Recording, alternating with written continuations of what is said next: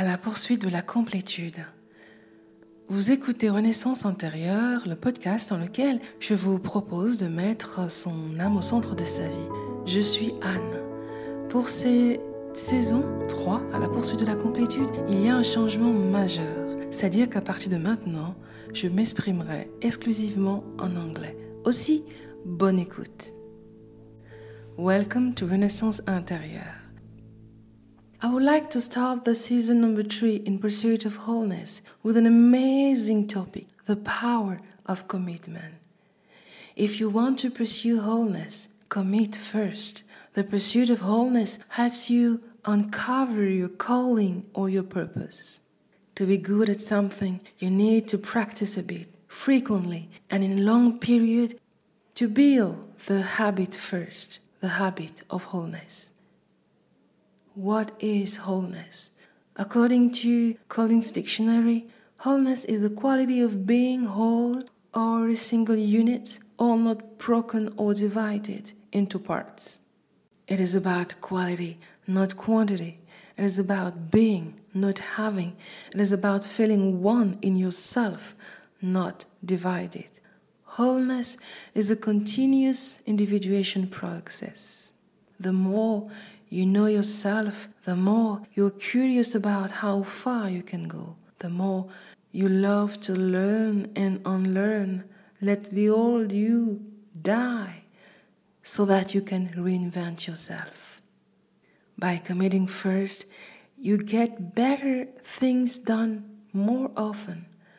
Now, because it takes you less than five minutes to do what you plan in your calendar, you become naturally motivated and inspired. You stop lying to yourself too.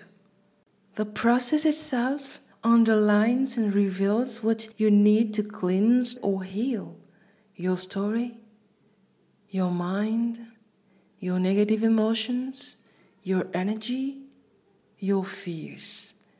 As soon as you commit, you start also having joyful and more beautiful questions and thoughts. Your inspired actions increase too. It all comes from within. The first time I heard about wholeness was two years ago, I guess. I was listening to an American pastor, and in his preaching, he stated that the purpose of marriage is to be whole first before being happy and I was quite surprised by this statement, but now it makes sense. And the second vivid memory I have about wholeness comes from this morning. I was reading Chief Joy Officer, a book written by Richard Sheridan. The author explained how he transformed a VP position in his company to create an environment that allows him to bring their whole selves to work every day.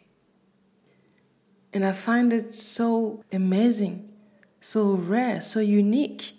Can you imagine how the world would look like if every one of us could reach wholeness as a goal?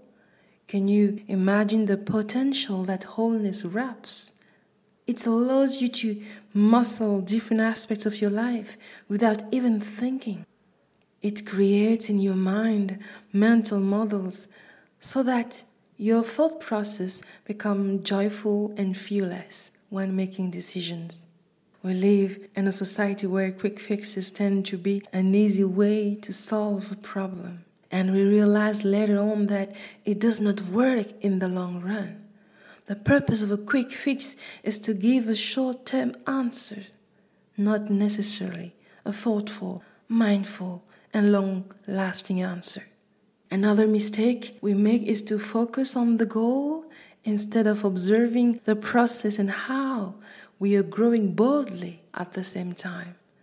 A process will always beat goals. Indeed, you can set a goal, but at the end of your experiment, you will notice that that first goal itself had a bigger one, a high level one you could not have imagined if you have not taken the path. That high level goal was a goal coming from your soul. To live the power to commit, Look at your life as a life of one. It does not make any difference if you are married and have children. When you start thinking about your life as a life of one, you start thinking about what matters most to you. How does a beautiful day look like to you? What kinds of experience have brought you more joy and growth?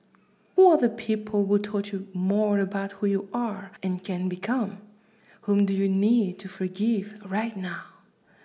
What relationships and energy drainers do you need to let go? What dreams have you given up because you thought you were not worthy enough, experienced enough, good enough, financially established enough? For what would you wish you came on earth? I love this question because it is a what if question. What if you could execute that wish for you. The only time we can shut down our dreams is when we are about to die. Every dreamer has encountered several setbacks. That is why people who change a culture or make change happen just commit it first. You don't owe it to anybody but yourself. It is about reinforcing your self image, the power that lies within you.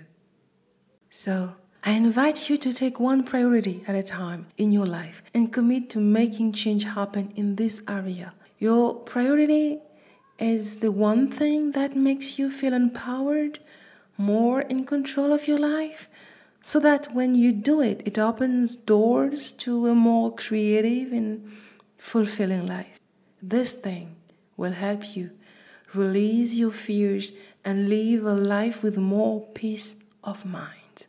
You can start with a small challenge, but a small challenge also enrolls um, an emotional, psychological, or spiritual impact. Do that, and you will win your days. You will be proud of you. Commit every day for at least 40 days and see the magic. I've tried several deadlines. The 21 days never worked for me.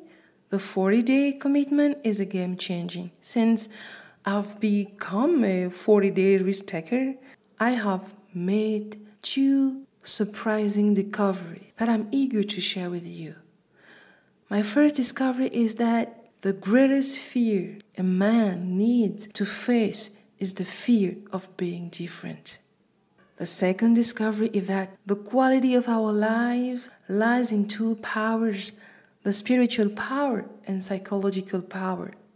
These two powers are dormant within us. To master them, we are going to be tested by life and some collective and conscious forces. Our job is to remain observant while climbing the challenges and hurdles. Now, you can separate wholeness from clarity and clarity from wholeness. And in pursuit of wholeness, commitment is required. We can have everything in life. We can have everything in life.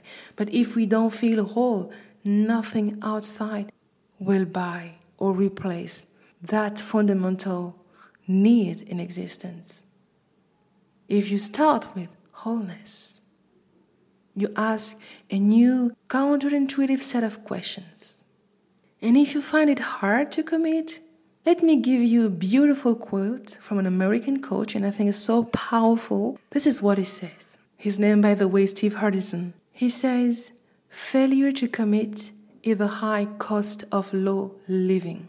So, for this episode number one of my new season in pursuit of wholeness, I hope you have found this episode helpful and a small challenge to commit. My email address is in the description, so feel free to let me know what is your next step. Have a joyful week and remember that wholeness is your true self. Bye.